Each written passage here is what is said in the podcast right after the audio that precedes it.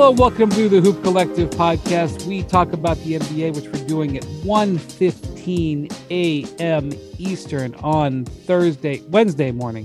Feels like Thursday. Because we stayed up to watch the play-in games. Joining me from New Orleans, Louisiana is uh, Andscape's Marc J. Spears. Hello, Marc. Is it is it Wednesday yet? It is Wednesday. It is. Not where you Yeah. live. Not No, but where I am, it is. Yeah. It's still Tuesday where Kevin Pelton is in Seattle. The night is But it young. Let's, probably let's- feels like Wednesday. the, the night is young. Let's play three. yeah. You know, I wondered somebody um uh mentioned this to me today. Um should with this new schedule, should the NBA have the playoffs start on Thursday? Hmm. If it's it feels weird to have play in play in, we should have two first round games that are already set on Thursday to just keep the momentum going, I think. It's a good question. I hadn't thought about it like that. I, I want that night off because the the Monday they take off is annually the WNBA draft. So I've got that occupying that night. Thursday is like the one fully guaranteed night off for me. And I think from a TV standpoint, they like it to start on the weekend, I guess, for some reason, Saturday and Sunday. I mean, not that baseball is really anything you're paying attention to at this point, right? For sure, for sure. Um well anyway, it was uh how do we describe that Laker Wolves game? It was interesting. It was certainly a play-in game. I call it the greatest, the worst, greatest fourth quarter I've ever seen. Oh my god. They Lakers just win needed some overtime. Benny Hill music in the background. I don't know if our view, if our listeners are gonna uh, know what that's a reference to. You might have to Google that. Or once they hear it. Um, Yakety sax, right? Isn't that Yeah. what they uh, uh, the music is called? Um, Jackson, do you know what Benny Hill is? I do not. Oh, you're lying. Are you serious? I'm serious. I mean, I'm not surprised. Do you know what Yakety sax is? I do not. I just Pelton, do you it. know? Yes, yes, I know about Okay. it. All right. All right. Anyway, uh, it's not a good, it's not a good, it's not a compliment. No. um, the Lakers win an OT. Um, I, I- there's so much to say about how awful that game was. So many terrible, terrible things happened. It, calling it a win is, I don't even know if you can call the Lakers winning it, but uh, look, they did. I mean, the thing about it was, all the guys that they traded for weren't in the game. they, you know, Darvin Ham benched D'Angelo Russell, no Jared Vanderbilt, Malik Beasley. I don't remember the last time he came in the game. I mean, it was basically just, it was kind of the old school Lakers trying to get it done. And it reminded me of the old school Lakers because it was awful. And Spears, I think, I think Karl Towns got his fifth foul and just retired. Well, I, I don't even know. I, I don't know if Anthony Edwards even showed up the whole game either. At least, Yeah, I don't know. I mean, we're recording this immediately after the game, so yeah. I don't know. I don't know if we'll get we'll hear about some interviews. I, I was like, gotta put, put Austin Rivers in at this point. Like, at least he'll, you know, I, I, I've, I've known um, Ant Man to be somebody that plays some of his best basketball in, in the biggest moments and the most challenging of games, and I was expecting a Godzilla like performance for him to come in and step on the buildings of LA downtown. I am absolutely stunned that he had these struggles, that he stopped going to his signature drives, not using his athleticism to his advantage. Um, I, I'm I'm I as you could tell, I kind of I'm just very stunned that he didn't have a just a decent game, let alone three such seven- a well, I, I don't know if his shoulder, how bad his shoulder was bothering him. yeah. I I, I mean, He shot nine threes. It wasn't hurting it too much. well, exactly. He was three of 17, 0 of nine on three. Um, I I don't know what to make of it. I you know the, the Lakers really were not very good, and Mhm. They were really relying on Dennis Schroeder. Like for a while there, Dennis Schroeder was the only guy on the floor doing anything. And Mike Uh, Conley LeBron- on the other end, right? Yeah, but it wasn't much. I mean, Conley had a couple of plays, including Yeah. the he got fouled with a tenth of a second left in regulation and hit uh, three free throws. Um, but part of it was like there was literally nobody else doing anything. Um, and I mean, I, I'm going to circle Karl Towns because, you know, Towns's playoff history. I mean, to me, this is postseason. The regular season is over. This is postseason. People can say whatever they want. His playoff history is um scattered to say the least. He's got a couple of impressive performances. He's got a couple of performances that he, you know, are not commiserate of, of what they need from him. He he took in the entire fourth quarter, and I realized he was playing with foul trouble, but in the entire fourth quarter, he took two shots, and there was repeated times where he had matchup advantages, where he had Austin Reaves on him or Schroeder on him, and he just gave the ball up. Um, I, I, just like he didn't, he just wasn't looking for it. And when he did, the couple of times he did shoot it, he just sort of faded away. He did not take a shot in overtime. He had a a what do you what do you call five trillions? Uh, Pelton quadrillion quadrillion. He had a quadrillion overtime. He played five minutes, nothing, no shot, no rebound, no foul, no turnover, no nothing. He did nothing in overtime. And in the fourth quarter, he took two shots and had one rebound.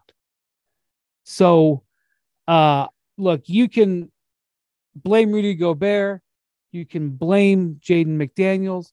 You can question Anthony Edwards.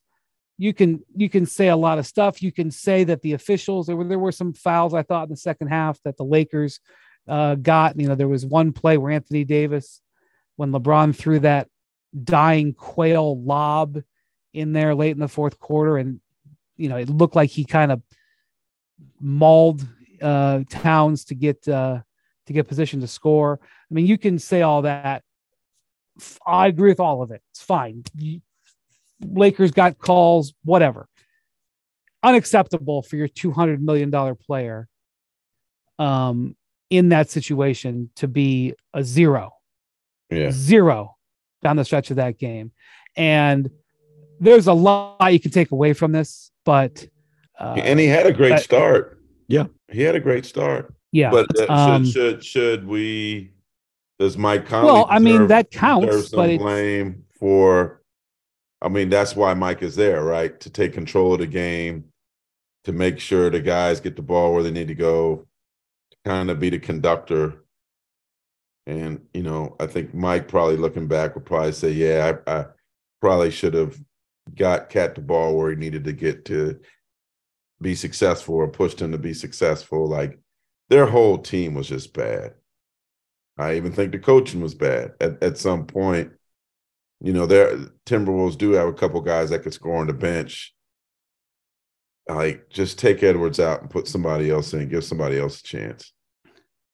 And it was tough Well, you because he was such a Yeah. factor at the defensive end of the court, which Yeah. you know, to his credit, he he was bringing it at that end, whatever he was Yeah. going through. But yeah, I mean, you know, the final four, 11 minutes of fourth quarter and overtime, according to Alan Horton, their radio broadcaster, Wolves two of 16, eight turnovers. And one thing that Oh stood my out to me, uh, there's a lot of conventional wisdom about you know the importance of getting close to the hoop that doesn't bear out statistically but one thing that does bear out is in the fourth quarter in late game situations three point percentages go way down as compared to the rest of the game whether it's fatigue or whatever it is that sets in and we saw that with the timberwolves where Mm. you know they built this lead on the strength of starting 16 of 32 from three and then in the fourth quarter those all dried up and of in the last eight minutes of regulation this changed a little bit in overtime last eight minutes of regulation they did not take a shot closer than 22 feet to the basket oh, oh Whoa. my god. You know, I'm not questioning Yeah. that because it felt Or- like it. I was I'm sorry, technically it was a tip in. That that was the one thing. So they didn't take their first shot ever. Um, Was and closer. Edwards' layup was in overtime. Yep. Yeah, he had that dunk in transition. Oh my god. Um, Well, fouls well were- so then do we beat up the coach? Like, like who? There's a lot of blame to point around here. Does A Rod get some of this too? like it's just like I, I, I, you know what, and and if you look at how the Timberwolves played in the playoffs last year, and I've talked to Ant Man about this, like they were kicking themselves about losing that series to Memphis. Like they really felt like they should have won that series, and it was the same stuff. Late games just falling apart, lack of poise, bad offense. It's it's it's it seems like this is the same thing we saw from them in the playoffs. Other than the play-in game that they did win when Patrick Beverley, you know, celebrated. playing Pat, as they call him. uh, he uh, he gets to be in the play-in again uh, Wednesday night. Um, the fouls were twenty-one to three in in the fourth quarter in overtime. Wolves over Lakers. Now let me just say, well, the Lakers Wolves were, were fa- aggressive too, right? I the mean, Wolves were fouling. They were fouling. There were definitely were some calls that favored the, the Lakers, no question about it. The Wolves were fouling though. Um, and you know, that was, you know, but I'm I'm sure that there's going to be frustration on the the Wolves fans, but you just can't you can't run offense like that. You just can't do it. Um, and I, I man, I just I, I don't I don't know. I don't know what to make of this. If you're the Grizzlies, you got to feel like, no, that's not uh, the end of the world. Um, this is um, this is good. You know, they exhaust I mean, themselves and, and, But they got five for, days now, though. I know. They don't I play know. the next Sunday. They got a. Is it, it probably was it five or six days? Five days. Yeah. Um, the They'll Lakers. the Lakers, you know, got a break in that they do, they don't play till Sunday. The other, um, the Eastern Conference seven seed plays Saturday, the uh, which is the uh, Hawks. So, um, uh, who I don't know. I'm just a little disjointed from that, Pelton. Um, I, I think, I do think that the Wolves had a good game plan.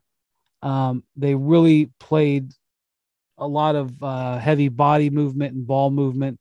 They knew that they um, were going to have to get up a lot of threes. They did. They were successful in that. Um, but uh, this happens often in the postseason. The game devolves into a one-on-one game, an ISO game, and that just was exactly what they did not what they did not need. Yeah, and I think there was also an element of protecting the lead that they had throughout this yeah. game. At some point, you you often see that. I we you sort of said that we you kind of stipulated at the start the the absence of Rudy Gobert. I mean, I feel like we should drill down on that because you know in a game that goes to overtime, in a and that they end up losing, Karl Towns was a plus 18 when he was on the court. The Timberwolves were plus 18. This game was lost primarily during the period where he was out of the game in foul trouble. And they started out trying Nathan Knight, who they had played as their backup center in game 82 against the Pelicans when they won with Gobert missing the entire second half of that game. And that quickly proved not to work.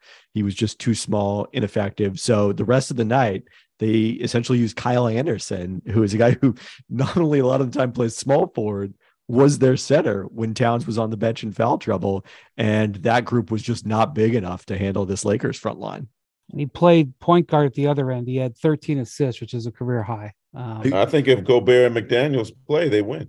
I think that's a fair assessment. I, I don't know. Right now, I'm thinking, but they if, didn't. like, right. So, I mean, right now, I'm thinking if they had left Nickeil Alexander Walker on the court, they win because I mean, this is a guy who three teams have given up on just in the last year, and he was playing as impactful basketball as I've ever seen him play, considering the stakes. Um, it's a long look, plane ride back to Minneapolis tonight, oh, boy. Man. They may go back. I'm sure they're going back tomorrow. At 24 turnovers, giving up. It'll be a long flight tomorrow. Whenever they're taking, it's gonna be a long flight. Yeah. Um, Spears, what do you think about the decision to suspend Gobert? Um, considering all the circumstances. Yeah, it was actually surprising. I, I, do think it was warranted, but I'm surprised that they did it. You know, there have been other teams that have had issues at off the court, on the court that that didn't haven't done anything like this. Um, I, I think you could mention the Draymond Green thing, but that was during the preseason, and there weren't be any games being played. But he he did miss like five or six days, right? So, I mean, I I actually Yeah, don't- th- you know they didn't want to suspend him for ring night, and so you know he took like a leave of absence, and who Yeah. knows what they find him. But Yeah. Uh, I mean, I understand. You you just can't do that, right? You can't. And um, I I'm I knowing Rudy the way I know Rudy, I know he right now he's probably feeling awful yeah, for a lot of for a lot of reasons. Um, seeing that game, seeing the impact that he could have had, I'm sure defensively on the boards. Uh, because I think at the beginning of the game, there were probably a lot of people saying, "Oh, look, they play better without Rudy." They they're playing, you know, they play great without him, but it'll be interesting to see how he responds Friday, assuming that he is playing Friday. But that's that's like a, something that he'll never forget the rest of his life. You know, Yeah, the Lakers- especially if they if they get eliminated on Friday, and and I do think that the Pelicans feel like if they win, that they they are confident that obviously they did lose to them a couple days ago, but that they could beat beat the Timberwolves. the Lakers had eight more offensive rebounds and uh, eleven more second chance points. Yeah, So that that doesn't happen with Rudy there. I assume LeBron Yeah. was their best offensive player. He scored thirty, and the last time they played, What did he shoot though? 12 of 21 but you know he had five turnovers and it felt like more. I mean you know uh he had some he had some pretty just in general there was some pretty wild passes being thrown in this game. And then he got his pocket picked by Taurean Prince Yeah. late in the fourth quarter where Prince just caught him sleeping. And LeBron was called for a loose ball foul and and it uh but they were the Lakers were not in the bonus and that was fortunate but like um you know I don't think it was a command performance from LeBron but he did he did score 30 and when they had when they made the comeback he was uh, playing a big role I think more impressive for LeBron is he had um uh six assists and you had a couple of assists that set up uh, key Well- three pointers including the Dennis Schroeder three pointer Yeah. at the end of the fourth quarter that looked like it was going to be the game winner. And then, And that that shows just the greatness of him, right? Like even when he doesn't score, he gets a yeah, figures out a way to win win the game, you know, or at Yeah. least what appeared to be a winning shot at the time. and I mean, AD showed up, but he had 24, 15, and three blocks, um, four assists. I mean, he, he was a factor. And then, you know, at the end of the game, or, or not but so much at the end, but several times when the game was just absolutely in the muck and nothing could happen, he just muscled in a basket. And um, I'm sure the Wolves fans were screaming he was committing offensive fouls, which he might have been. And but, But you know what, Brian, too, we got to give the Lakers credit for clawing back. How, how many were they behind? Uh, 15. They they were so listless in the first half, so like lack of urgency, Yeah, and man. Which was really really stunning under the circumstances. I don't know what was said in the locker room at halftime, but they definitely seemed to have a different light underneath them in the second half. Well, we're in we're in uh they came out more aggressive season. So one of the things that's fascinating about playoff games, especially play-in playoff games where it's, you know, these games weren't one and done, but they kind of felt like one and done tonight. and Um, the and the rich versus the the riches you get versus the spoils, right? They're Yeah. so vast. Agreed, for sure. Um, so we see this in the playoffs all the time, where one team comes out of the gate and just completely plays with a different tempo and speed and, and uh, aggression. And after the game, I mean, I've heard this quote uttered a hundred times in dozens of different games, and you will start hearing it. It probably is being uttered right now um, as the players are being interviewed, but you will hear it starting this weekend over and over and over. They came out more aggressive, or if their team um, wins, they'll say, We came out more aggressive. I, I have heard this, it's an explanation for how a playoff game has gone over and over and over. And um, so I got, I will give the Wolves this, Pelton, is that they did come out aggressive. Uh, and that gave them a chance because they were able to build an early lead. Yeah, I mean, we saw it in both of the play-in games tonight. I think. Yeah, I, I was gonna say. Yeah, I was gonna. I'm saving Atlanta. Okay, yeah, Atlanta but, did yeah. did pull it out. You know, on the road thanks to that strong start. Minnesota wasn't able to. And, you know, again, we we touched on it earlier, but Towns was a huge part of that. And it, it didn't stand in contrast to what we've seen from him at times in the postseason and saw it at the end of this game, but he was close to unstoppable in the early 24 stages. points through three. Yeah. And the foul trouble definitely seemed to have some sort of an impact on him. And, you know, he he spent so long on the bench before coming back for that fourth 24 points through five. Yeah. Quarters. Yeah. The fifth foul was a a not intelligent foul.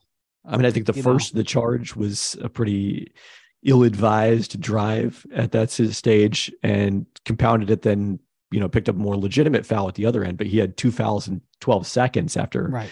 you know, staying out of foul trouble, knowing that that was going to be crucial in this game without Gobert and without, we should mention Naz Reid, who is still injured. And that kind of exacerbated the, the lack of center depth for the Timberwolves. Pelton, what do you, what do you make of the Lakers and their legitimacy to, to threaten the Grizzlies in this next round? I mean, I don't, I don't know how much take out of this game. They, they do have a very good record since the, the trade and when they had to play defense in this game, they did get stops. I don't know how much of it was of the Wolves, you know, kind of just withering away, but um, there is this consent. There's this consensus that the Lakers are, are dangerous. I, I wouldn't be looking at them as a dangerous team if I was had just seen tonight. I'm relying more on what I've seen for the last six weeks. But what do you think? Yeah, I mean, I think they are for a seven seed unusually dangerous when you combine their playoff experience.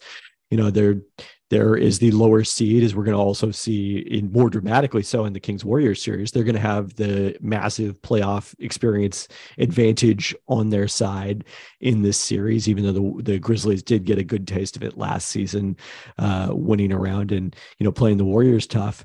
Uh, and then you know they they are clearly capable of getting to a level that is greater than their record indicates if they have the the guys they added at the trade deadline playing like they were in the regular season and not like they played tonight which you know again I don't think you take too much from this.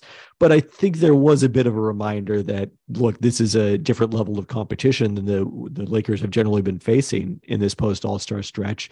And one way in particular that should show up was Minnesota's shooting uh, predictably, when the Lakers had this stretch where they were the number one defense after the trade, they were also in the bottom five in opponent three point percentage, and that isn't necessarily something that's going to carry over, I think, into into the postseason. Yeah, um, Spears, how do you think? I mean, I'm sure the Grizzlies, who do not necessarily need confidence, they um, exude it. How do you think the Grizzlies fare now that they know it's the Lakers? More Hoop Collective podcast after this. The NFL schedule drops this week, and you can be there to catch all the action live and in person with Vivid Seats. Experience every touchdown, every tackle, every eye popping play of your favorite team. And to kick it off, Vivid Seats, the official ticketing partner of ESPN, is offering you $20 off your first $200 ticket purchase with code HOOP. That's code HOOP. Download the app or visit vividseats.com today. Vivid Seats, experience it live. You can now stream the most MLB games on DirecTV without a satellite dish. Yes, catch the clutch hits, strikeouts, grand salamis, web gems with nothing on your roof. So, who's ever up there, whether it's the roofers, Santa, birds, old timey chimney sweeps, moody teenagers, thrill seeking raccoons, you name it, they won't find a satellite dish. But you will find your MLB games on DirecTV. That means DirecTV is your home for baseball this season. Root, root, root with nothing on your roof. Yes, stream your team. Call 1 800 DirecTV or visit directv.com Sign up today. Claim based on total games carried on sports networks. Sports availability varies by zip code and requires choice package.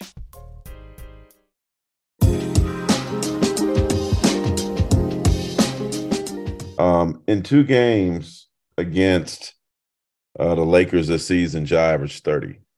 Shot eh, not amazing, 41% from the field, but 30 is 30, right? Nine assists, six and a half rebounds. The guy I'm more curious about is though is uh Jackson. I don't know if I want to Yeah. say he's the key to the whole series, but he's really but him, him against I'll, I'll say he's the key to the whole series. I think Yeah. he's the key to their whole playoff run. They have, you know, no Steven Adams at this point, and yeah. we, we talked about Cat's foul trouble. Well, we know there's a long history of Jaren Jackson. well. That's the th- foul Yeah. trouble. that's the thing about the I you know so um when Gobert was announced as being suspended, the the point spread on this game, and it may not have finished. I don't follow it real closely, but the point spread on this Lakers Wolves game went from like four and a half or five to like eight. And I think one of the reasons why the bookmakers thought that the Lakers weren't going to lose is because they assumed that Cat would be in foul trouble because the Lakers attacked the paint. Um, Pelton, I think I saw that uh, LeBron and AD were number one and number two in the league in paint scoring this year. Could that be possible? that I see as a, They averaged, maybe a per um, game basis. Because yeah, yeah, not total, but Um, and um, you know, one thing about Austin Reaves, who's playing a lot now, he attacks the paint and draws fouls. So you know that a big part of the Laker game plan against anybody is going to be to get into that paint. And so, you know, LeBron does it not necessarily just a score, but he does it to, to kick. It's a big part of his game is to draw the defense and kick. So um, I suspect that one of the things that you're going to see happen is the Lakers just go at Jaren Jackson's body and try to draw him into fouls, which he is known to do. And in those and try three to- games, he he averaged five fouls a game. There you go. And that's the thing. Like part of the reason why the Lakers get such a foul differential is because it's that's the way they play. You know, I think Monty Williams, you know, he had multiple rants about the about the Suns um lack of fouls, you know, in the last uh, few weeks of the season. But if you watch the Suns, the way they play is they avoid shooting fouls. They they stop in the mid range. The Lakers really hunt for those fouls, and so it was a factor tonight, absolutely, and I suspect it'll be a factor. That's you know a, a, uh, one of the things that we're going to be watching very closely. I think you know I'm not you know D'Angelo Russell is not inspiring confidence right now. Coming off this foot injury, he was basically benched tonight. So um, I do think the Lakers are going to need some outside shooting, and I think the Grizzlies are so good defensively that the Lakers may have difficulty scoring. One of the things that is that was happening while they were the top defense in the league since the the trade, or or one of the, I don't know if they finished there, but they were pretty close. Their offense was in the middle of the pack, and now part of that could be that um, LeBron was hurt for a bunch of it. But if you watched them tonight, there were whole huge huge sections of the of the uh, late game where they just couldn't generate open shots. Like they, they were really, really struggling to even execute multiple passes. Even sometimes when they got shots, the spacing was really bad. And the Grizzlies are a much better defensive team than the Wolves are. You know, I think that there's a possibility that the Lakers may really, really need those free throws just to get their scoring up in that series. And, you know, I'm sure that the Grizzlies are also going to want to run on them. And, you know, LeBron at this point in his career isn't really a guy who wants to run that much. So um, it will be, yeah, what he played 48 minutes tonight. yeah, and he was exhausted by the end, Yeah. exhausted, you know. He's, you know, that's one of the things that's happened as LeBron's gotten later in his career. Um, he really has figured out. I wrote a whole piece about this three or four years ago about how LeBron has really worked on the art of resting while playing, you know, uh, uh, kind of like a boxer, you know, he kind of leans on the ropes when the time is right and, you know, leans on the other guy when the time is right to get a break. Uh, how swimmers, you know, in those endurance ra- races, they like, you know, when they kick off the wall, they like rest their bodies. Like LeBron rests during the game. He walks the ball up the court at times. He he um, will have low energy possessions to try to save energy. Um, so uh, And That's Ja, one of the things Ja that- is always going downhill. oh my god, He's Ja's, always going downhill, man. Ja looks like he's playing with a different level of gravity than everybody else. Look like he's Yeah. Looks like he turns gravity down like a notch because he just bounces. He just he's like the definition of live legs. Holy Moses. And and Brian, let's go back to that. Was that play earlier in the season where LeBron got into it with Dillon Brooks, or I mean, half the Lakers have been into it with Dillon Brooks. yeah, Half the NBA has been yeah, into that's it. right. Well, I mean, remember the, but it was pretty interesting play where like the Grizzlies were like beating them down, and they they kind of But were like talking to LeBron. that was Desmond This is- Bane last year, right? Desmond Bane was that last Yeah. season? Yeah, it was last season. So I'm sure like- that video will start coming Yeah. up again about that, and that's gonna it's gonna be an interesting series, a really fun series, I think. Very You know, curious to see where uh, Shannon Sharpe is going to be sitting in this series. Yeah, well, I mean, yeah, that part too, right? Like, directly across from the Grizzlies bench if the Lakers Yeah. are smart. Um, so I don't ever, when it comes down to, to doing the all defensive teams and defensive player of the year, I've gotten into a habit for my ballot of talking to coaches and um, personnel directors and assistant coaches to ask their opinion. Um, because there aren't great metrics defensively, all of them have some level of flaw. Maybe you would disagree with Pete Pelton, but um, and you know, I watch the league, but you know, I don't always watch it with this with the eye of, the, who's the greatest defender. I mean, I know who's good, but sort of break ties. And um, so I did. I went. I talked to probably t- ten or twelve people, asked their opinion. You know, last year I did this when I couldn't figure out who to vote for Defensive Player of the Year and there was an Eastern Conference coach, uh, um, not Erik Spoelstra, but an Eastern Conference head coach, who kind of gave an impassioned uh, speech to me about why Bam Adebayo should have been Defensive Player of the Year. And I talked to another coach, another Eastern Conference coach last year, who like wasn't as impassioned, but kind of backed it up. And it, I voted for Bam for that reason. And so this year I did it again, and I talked to all these people, and like multiple, like four or five people were like, I don't really like Dillon Brooks. I don't like the way he goes about his business, but he is a real thorn for us defensively. He really does work very hard and do a very good. Like basically, they were like, "Look, I don't want you to vote for him, but he is." I mean, you know, I don't want to put words in their mouth. Nobody actually said those exact words, but you know, they basically were like, "Listen, regardless of what all Dillon Brooks is, the guy defends like a demon." Well, well, let me say the adjusted plus minus this year said the same thing. And that, Yeah. like, there was a stage earlier in his career, I kind of thought that Brooks, it was a little bit of, you know, people were overrating the, the on ball toughness and, you know, he didn't necessarily make as many plays as a help defender. But the last couple of years, the Grizzlies defense has been much better with him on the court, even when you account for the other personnel, even when you account for Jaren Jackson Jr., who, you know, was very much in the defensive player of the year conversation. So he, he was on my second team all defense. yeah, he, he was on my second team as well. And um, uh, I just thought it was funny having the conversations with people. Um, there was one assistant coach from a team that he had bad blood with during the year. And he was like, oh, don't tell my locker room that I'm telling you this, but I would put, I would put Dillon on the line. um, but um, I did vote for Jaren Jackson as defensive player of the year. Um, there was a um, concept that he didn't play enough minutes that um, you know he missed a bunch of time at the start of the season and then he missed a bunch of time because he was sitting on the bench with foul trouble and um, and that's a compelling argument that you know um, and I, I i think zach lowe's ballot um, comes out on wednesday and zach i don't know what he did but i know zach was mulling voting for evan mobley for defensive player of the year and part of the reason was because Mobley's had just played so much more minutes. But and that's all fine. I don't know how you feel about it, Pelton. But again, when I talked to all these people, they said Jaren Jackson, Jaren, you know, going down the list, guys whose job it is to analyze the personnel in the league. You know, uh, you know, assistant coaches who study all this film. You know, who's you know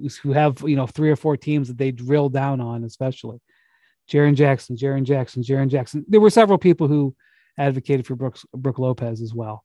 But uh, Jaren, Jack, I kept hearing it over and over and over. And of course, I watched him play. I, I know what kind of impact he makes. But, um, you know, so you, you know, the Grizzlies have a lot going for them defensively. And, and, you know, that's what the Lakers are going to have to contend with now.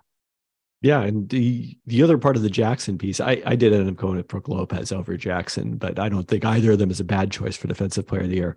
Like the the way he came on offensively late in the season was really notable, uh, particularly starting in that stretch when Ja Morant was suspended. And I think that's going to be a key piece in this series as well, is you know what he can provide them offensively. Yeah, Spears. I don't know if which series you're going to be spending time on. Yeah, But, uh, I'll let you guess. What- what's the light, easiest light, lighten that me? beam. uh, yeah. Well, I, I, are you making a pick in that series? By the way, Warriors? I Warriors. did. I did make a pick, and Sacramento's mad with me now. yeah. I mean, that, I mean, look, I mean, Sac- Sacramento, I feel like is has a chip on his shoulder permanently, and nothing that is happening in the national media is going to help. I mean, No, I said You- seven games. yeah, that That, that's they they don't look at that. I always, No, they don't I care. always, you know, I always notice on those picks, nobody ever looks at the games. They just look at to see whether you picked their team or not. I agree. I. I was kind of worried it was going to be like this would come out and it would be every single ESPN analyst would pick the Warriors. Uh, and, and well, fact, all but all but two did. yeah, Jerry Bembry and, and Bobby Marks picked the Kings. Yeah. And I got What a did you- nasty, I got a nasty text message from a, one of the coaches who I'll leave nameless. It wasn't Mike Brown. Like and his his point is you're you're that you're I was gonna us. be that I was gonna be wrong. That oh now you now you don't believe in us anymore. We're gonna show you. We're gonna win this series. Said, okay, that's how you show me. Well, as Jackson points out, they uh, haven't lost. Uh, Sacramento hasn't lost a playoff game since 2006. Um, So Spears, when you, right before the pod, you were pointing out that this is the first time ever all four California teams made the playoffs. Now that the Lakers are in. Pretty interesting, and it's the first time all three Texas teams did it. Oh, interesting. yeah, Interesting. probably well, the not thing about it is, the Warriors had that relatively long playoff drought from 94 to 07, the We Believe team. And it coincided with the beginning of the Kings playoff drought Yeah. from the year before. So you stack them on top of each other. And so it's it's pretty easy to understand why the why California hasn't had, you know, the four teams in, in a long time because those two droughts were on top of each other. and Um, and I do- go ahead. Go- No, go ahead. No, I was saying, uh, living living in Northern California, you know, where they're they're kind of starting to call it the I eighty series because that's the freeway in between the two cities, and I I am really excited about, most notably Game One because it, it will be Sacramento's first game in seventeen years, first game playoff game in their new in their relatively new venue. But this is like we forget, like the Warrior. Like someone pointed out to me on the radio in San Francisco the other day where I, I kind of said that you know the way the Warriors have been playing doesn't suggest another championship right now, right? Obviously, Wiggins is probably back, but he said, "Hey, when all those guys are playing together, they haven't lost really, you know." And that's It's true. This is a more robust sample size than that Celtics healthy starting Yeah. five never losing. Yeah. Yeah, Yeah. Because and Perk so blew, out his, that's- blew out his knee. So I, I think Sacramento fans shouldn't take it personal that people are picking the Warriors. They're the reigning mean- champs. They, they they they've had a lot of success when healthy. With this group, like I think they probably would have been stunned if they if I, I I understand they're the second third seed. I understand that, but I don't know that seeds matter in these this West playoffs right now. I agree. And I also think that, look, Sacramento is, might lick them a few times. Like maybe in game one, maybe they'll beat them by 30 points. Like, but like, I know the Warriors are, are going to handle, be able to handle that. The question is what will happen to Sac if they suffer a setback, because that's where you question what their experience level is. And Um, I do I'm, want- I'm I'm wondering about their game one, man. Like this is there's so much they haven't played Kings haven't played well lately, especially not at home. Now they're going home. There's gonna be a lot of hype, a lot of excitement, A lot of um, expectations. a lot of expectations, a lot of nervousness. Uh, Fox's first playoff game, a lot of those guys' first playoff games were Warriors. This is Right. It's like their 130th Uh, playoff game. and the, and they took a 90 minute bus ride to get there. Maybe they fly the 15 minute flight. Like this isn't a typical road trip for them too. Like I wonder if after the game, do they go home? Like, I'm sure they well go will. home and work practice. Well, I mean, we'll right? see. we'll see what the schedule is, but most likely they're going to have two days off between games. I'm sure. I, Games I've covered many teams. They'll be in their own bed that night. I've covered many teams that have flown home after a game one of a playoff series, whether it was Yeah. like, Miami, Washington, Orlando. yeah, Washington back to, you know, like when the Washington Cavs series I covered, when like Toronto, Washington series, like, you know, Phoenix, LA, I've seen it happen. Um, I do want to talk about Atlanta. So Atlanta gets the win in Miami. That was a that was a pretty surprising outcome. I will say that I kind of felt all along that the Hawks did not have a talent level on their roster that suggested that they should be an eighth seed. It kind of underscores the disappointment that they had during the season. Um, I think their their experience in the play-in showed because they came out and acted like it was a game that was a one game series. Right, their their energy level from the start.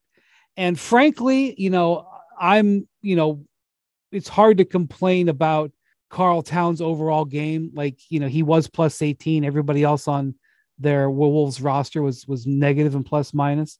But his play down the stretch was unacceptable. And I'm going to tell you that in my view, Bam Adebayo's play in this game was unacceptable. He was absolutely obliterated by the Hawks interior.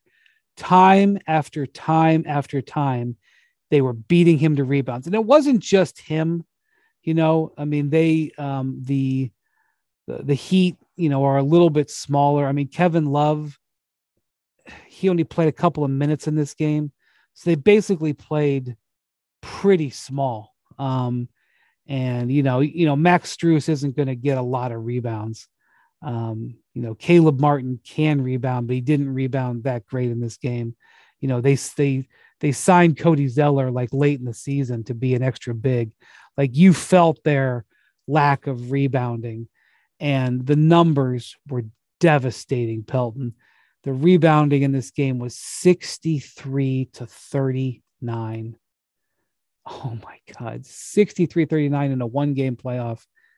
The Hawks had 22 offensive rebounds to six for Miami. Most they've had in a And game all season. What's is that? Yeah, it had to be. My God, 26 to six in second chance points in a game that was decided by 11. Is it tied And- for the uh, largest offensive rebound margin in any game over the last 15 seasons? Oh, I didn't see that stat. Good I think job, that said play in or playoff. So I think that was postseason games. including the play-ins and playing and playoff. Yeah. Yep. Yep. Still pretty eight notable. offensive Yeah, rebounds still a lot of Clint games. Capela. Uh, Capela just, I'm look. I, Is he is I'm he sh- healthy now? I guess he had He 21 like it, boards. right? Like He had 21 boards in he's the 28 difference minutes. maker when he's healthy, man. Um, look, I'm sure if Erik Spoelstra was with us right now, he could maybe say, well, this, this, and this didn't happen, and that's why we didn't rebound. But I mean, Bam got eaten up by Clint Capela. I mean, Yeah. just so many times. And so I, I don't want to put it on just him, but man, you know, and what I'll say about this before I turn it over to you, Pelton, on this one the Heat got 33 points from Kyle Lowry in this game. Lowry was not much of a factor for this team in the second half of the season. And one of the reasons that they were protecting him physically was to make sure he was okay for the postseason. So they do it and they get him calibrated just right. They didn't start him. He did play starters minutes, but they started Gabe Vincent. I'll be interested to see if that happens again on Friday. Um, Lowry goes for 33 points, 11 of 16 from the field, six of nine from three, with five assists and four rebounds. Hell, he was as rebounding as well from his position as anybody on their team. It's really surprising that, you know, you lose a game in Miami where Lowry plays that well. Jimmy Butler, who I expected to play great, did not play great. He was just okay. Um, he missed a lot of shots, was took a ton of threes, which is not his game. Uh, was one of nine on threes, but um, I don't know what you saw in this one. Yeah, I mean, I think the offensive rebounding, like you highlighted, was the biggest factor. And you know, I think if you're going to defend Bam Adebayo, it's that you know, oftentimes when he's out of position on a switch, or if he's the one who's stepping up to help, that's where I think it really, you know, highlights the lack of size that Miami has alongside him that their second biggest player is Jimmy Butler, is kind of their nominal power forward defensively. And that's where Atlanta was able to really take advantage. And this is something they've done more under Quin Snyder. In before the All Star break, they were 19th in offensive rebound percentage. They recovered 28% of their misses. Since the break, that's up to 32.5%, which is second in the league. So even though Wow. Miami is generally good defensive rebounding, he sort of could, should have seen that coming from that standpoint. Uh, and I will say Atlanta now has become the first team to three wins in the play-in. Memphis has also played three games, but they lost that for first one uh, in the bubble to Portland. So Atlanta is For some three- reason, I thought they played in the bubble, and this was their third time, but obviously, I'm wrong. More Hoop Collective podcast after this. For the ones who get it done, Grainger offers high quality supplies and solutions for every industry, as well as access to product specialists who have the knowledge and experience to answer your toughest questions. Plus, their commitment to being your safety partner can help you keep your facilities safe and your people safer. Call or click grainger.com or just stop by. Now let's talk about the play of the week. The pressure to follow up Hpnotiq and Cognac weighing heavily on the team. Hpnotiq was in the cup, blue and ready for the play. And boom, Añejo Tequila came in with a smooth assist to Hpnotiq's tropical fruit finish.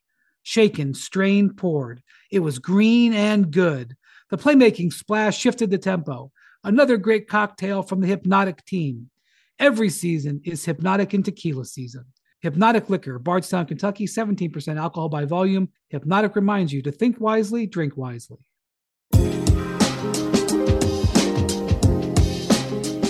They should have put UD in the game, Spears. At least he, you know, he might have, you know, fought for some rebounds. He looked like he was having a coronary over there, man. I want to go give him a hug. You know, one thing too, I, I just saw that Trae Young, he averaged 31 and 11 against the Celtics. So he's going to have to be spectacular for for the Hawks to compete in that series. He did not have a great night. I mean, he, um, a, a lot better than last year against threes. Miami. well, that's true. That's true. He had some big shots at the end, I think, didn't he, to kind of close the game? Some big plays. Um, Yeah, Jackson gave me the numbers. Um, he averaged 15.6 assists, five rebounds um, last year in that first round. Obviously, him averaging 15 is unacceptable. He scored 25 tonight, but he was and he had seven assists and eight rebounds. That's not a no, he was night. he was fine. It- but I mean, like i- in the you know the the Hawks apparently are an upset team because they upset the Knicks and upset the Sixers two years ago. They upset the Cavs uh, on their home floor last year to win into their way into the playoffs. Um, they upset tonight. I don't want to make it sound like he played poorly. It just like it, if you'd have told me before the game that that the Hawks would have won, um, I wouldn't have been surprised they won the rebounding. But you would have said, well, you know, yeah, Trae Young, you know, if you you know, I said, oh, what did he do? Would he go like six of nine from three? You know, for the Hawks to win on the road in a night where Trae Young in the playoffs and uh, where Trae Young goes one of eight, that's pretty good Yeah. you know and and and a big thing also by the way the hawks bench i mean this is a deep team a very deep team the hawks had four guys come off their bench and score in double figures um, i mean this this is the team that brings uh bogdan bogdanovich and sadiq bey off the bench. I mean those i mean that is some some firepower. And when and they, Um, they start Saturday, uh i believe i believe so yeah. They start saturday against the celtics. And, and if you thought that MSG crowd was hard on on Trae, I can't wait to see the uh, the people in Boston. They are very special at their uh, ridicule and uh, at, at their hate, and, and no nobody can spew greater disdain against an opposing fan uh, team than the Boston Celtics fans. And I, and I well and for that. people who don't know spears used to live in boston he worked for the boston globe um, So man, it's it's it's still a great place. The probably my favorite place to go see a game. Yeah, the arena itself is not a special building. It's No. you know, it's sort of a it's just multi-purpose. It's it's it's shoehorned into a area. It's built on top of a train It station. feels like old school basketball, right? Like still got the parquet, the legends sit courtside still. Like you know, I saw a video of Garnett, uh, Paul Pierce getting on Garnett about you need to show up to the games in the playoffs and make your presence known. Like Huh. those guys have so much like That's interesting. I didn't see that. yeah. Uh, No, no, no. Shout out to D- Jeff Twiss. I think Raymond Raider does a good job of this, but there's no other franchise that makes their former players feel special, more special than the Boston Celtics. Jeff Twiss always used to say, "Once a Celtic's al- always a Celtic." I remember when yeah. Chris Herren played like four games for him, and he got tickets to like a finals game or something like that. Like they, they, their alumni alumni stuff is pretty amazing. But anyways, like I just I just remember talking to Kobe Bryant about how he's like we lost to them in 2008, and they still threw rocks at our bus and and pushed it. he's like he was like they were frightened leaving the arena because because of the way the fans treated their bus. So here's the thing about buses in Boston, and I know this is way off topic at 20, 20 something in the morning. but so that building, the TD Garden, it it's it's elevated. It- it- there's a the the North Station commuter tur- uh, train station is underneath, and so the playing floor, kind of like Madison Square Garden, is up in the air. The arena is above above ground. Most NBA arenas are below ground um, or many are, and then the ones that aren't are usually at ground. This is up in the air, and so for the bus to get into the building, it has to go up a ramp, and it's a very narrow turning ramp, and it's kind of a steep sort of ramp to get up into it, and the bus is back in there because it's easier to leave. It's it'd be really hard going downhill, especially in potential weather. So like they got to have like these you know, whenever you have buses and loading docks in big cities, shenanigans have to get done. Like in the Barclays Center in Brooklyn, Yeah. they built the world's largest turntable so that a bus pulls in, so it doesn't have to back up. It pulls in straight and it goes down an elevator. A, a bus goes down an elevator. And when it gets to the bottom of the elevator, it gets on a turntable and it spins the bus um, so that it, that that way it can go be pointed in the right direction. They didn't think of that technology or whatever in Boston, so the bus drivers in Boston have to back go backwards up like this ramp, and like I think it's you know I think it's unsettling. It's unsettling to watch. I can't imagine uh, driving up it, but that's like how you arrive uh, into into the into the TD Garden, like with a white knuckle. Because like if if something you know, Spears, you know I'm talking about. Like they're Oh, like yeah.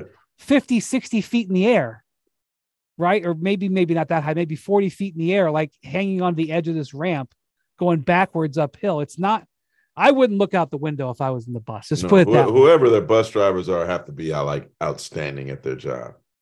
Like if there was a bus driving reality show, they need to put them in competition. you know, Right.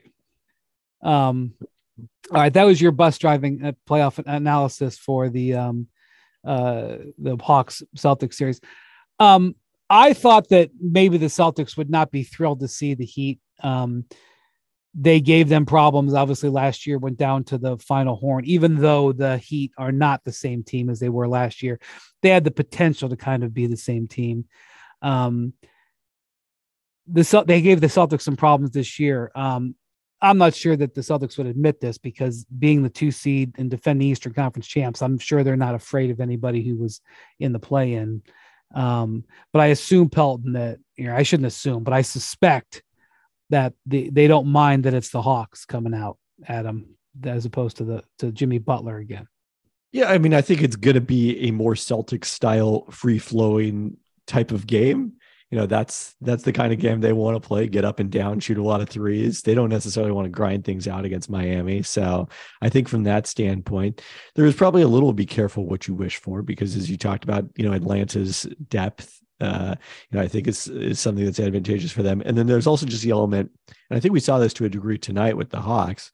Like there's a certain point total that if you get to, Miami just probably is not reaching that because of the Yeah. fact that their games are a rock fight. And I think that will help them if it's Toronto in the the do or die play-in game on Friday. Even Chicago is, you know, probably still going to play a lower scoring style of game than uh, the more offensive style of Atlanta. But you know, in this series, that might be uh, more how Boston wants to play. Is is uh, you know, let's get this in the one tens.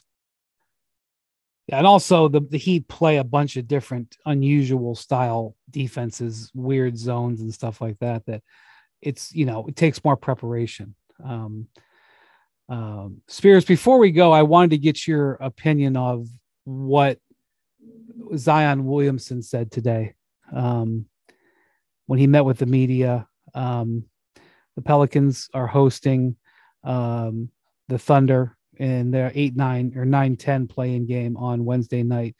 Um, Zion was talking about his hamstring injury that he suffered the first week of January and has kept him out basically for the rest of the season. And um, he had a setback around the All Star break. Uh, I don't know if he described that, but he was he was ramping up to play, and then all of a sudden got shut back down again. And this is the quote that I think a lot of people um, are uh, reacting to. He said, "quote Physically, I'm fine. Now it's just a matter of when I feel like Zion." I know the atmosphere I'd be entering based off playoff experience. So it's just a matter of when I feel like Zion. And he kept referring to himself in the third person. Um, and it's a little bit of a mental battle because you know, when I re aggravated the injury back in February, it was tough. So when I go to make certain moves, there's that hesitation. Sometimes there's a, sometimes there's not, and sometimes there is. And I understand the magnitude of these games coming up. And I don't want to be out there hesitating or doing something that may affect my team in a bad way. I, I, I think that that and I was right you know, behind him when he said that. What's that? I was standing right behind him when Okay. he said that. All right. So your thoughts? I wonder what was scripted, and I wonder what was him. I think um, maybe Pelicans fans were a little disappointed because they wonder, like, you know, is this more mental than physical? Can he, if it's mental thing, can he shake through it and, you know, get through this to play? Um, and it, it it sounded like a lot of it was mental, and I think we we can't underestimate what you have to do to go from not having played since January 2nd to all of a sudden you're playing in a do or die situation. I think that's a lot. And when he wasn't able to play in the last regular season games, I, I, felt like it would be hard to just throw him in to a play-in game that of this magnitude. Um, I think the old school in us, our generation, is like, hey man, you need to get out there. Willis read it. Five minutes, 20 minutes is better than no minutes. Um, but then you look at a guy like Joel Embiid and and how they took their time with him and how he was able to turn it around.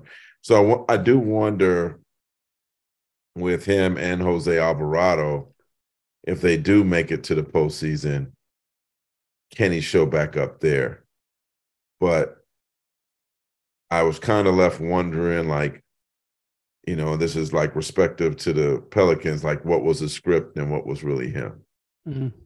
I, I don't, I- and I don't know that anybody outside of that organization really knows the answer. But I do think it. I can't. The the mental part of it, I would guess, certainly had to be his feelings.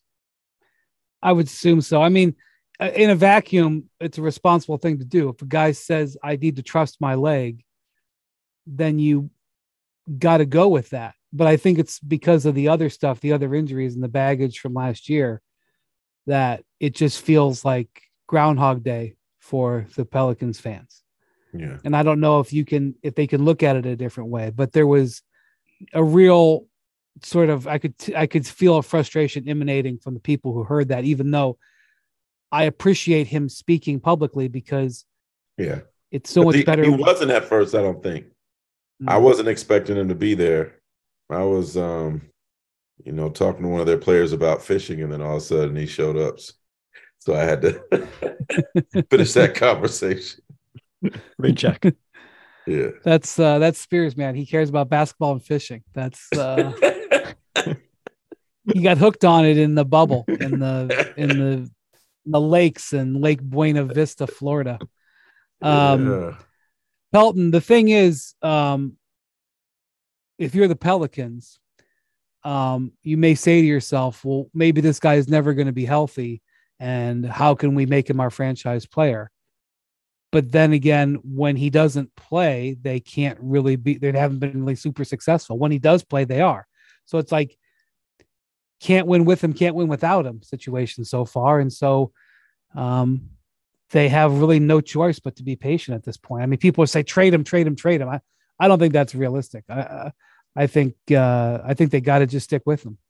Yeah, I mean, look, other teams are aware that Zion Williamson has missed time due to injury too. Really? Like, you think? like they're, they're not all of a sudden going to trade you as if he's Zion Williamson, you know, the the completely healthy version that we know has been so dominant whenever he's been on the court. So, you know, I think it is a, a bit of a challenge in terms of team building because you almost sort of need to have two rosters, the roster that can fit with Zion and the one that can perform without him. But, you know, I think when Brandon Ingram plays like he has the last few weeks, if CJ McCollum is playing well, he's the kind of guy who can be effective with the ball in his hands or, you know, complement Zion with his shooting. You know, those are the right kind of pieces to to put in place for that kind of scenario. I think the other thing I'd say is, you know, if you want to kind of optimistic view on this, think back a year ago when Jamal Murray didn't come back from that ACL injury that he had suffered about a year ago uh, at this time last year at the start of the playoffs. And, you know, it seemed to be a kind of a similar thing where, you know, he just did not feel right, did not feel comfort, confident and comfortable out there on the court. And then he had the entire offseason to continue his rehab, came back this season and looks like the Jamal Murray that we all expected him to be. So, you know, obviously with Zion, there's always going to be the ongoing concern about, you know, not necessarily re aggravating, but some sort of injury cropping up. But, uh, I don't think that necessarily the fact that he isn't ready to play right now should tell us anything about going forward. I agree. It just was um was just not what people wanted to hear. Doesn't mean it's not the right thing to say. Okay, thank you guys for staying up late. Thank you, Jackson. Thank you, Pelton. Thank you, Spears. Thanks everybody for listening. Um, got we're planning on having a special guest on the pod on Friday. You know, I don't really go outside the collective, but this is an adjunct member of our collective Matt Stats Williams from ESPN Stats and Info, who gives us all our trivia questions and stuff, will be joining us to set you guys up for the playoffs. So look forward to that. Hey, can And I ask one question before we go? Yeah, yeah. So, like, is Jackson like editing this to like six a.m. and then putting it out, or like, what's what's, I hope the it's deal, not. Jackson? I hope it's not. can can we hear from Jackson? Certainly not hopefully until 6 a.m., but I'll, I'll be editing for a bit. I mean, none of us is cursed, fortunately. Yeah. Yes, that, that was huge. Not having MacMahon was a personal request. Right. Jackson is is young, and you know he stays up until all hours anyway. And He gonna go to the club afterwards. He's good. Yeah, he he doesn't go to the clubs in uh, Connecticut and we're in you know Greater. That doesn't mean he can't get to New York. That's true, Jackson. You could hang it up right now and get down there. I'm, I hear it's popping on Tuesday night in Manhattan these days. I'll be sure to ask Um, Bontemps. Up going up on a Tuesday. No, Just man. I'll give you his address. Just knock on his door. No, he he Oh. he's waiting for the yogurt shops to open up. He ain't going nowhere. uh, all right. Thanks, for listening to Hoop Collective. We'll talk to you soon.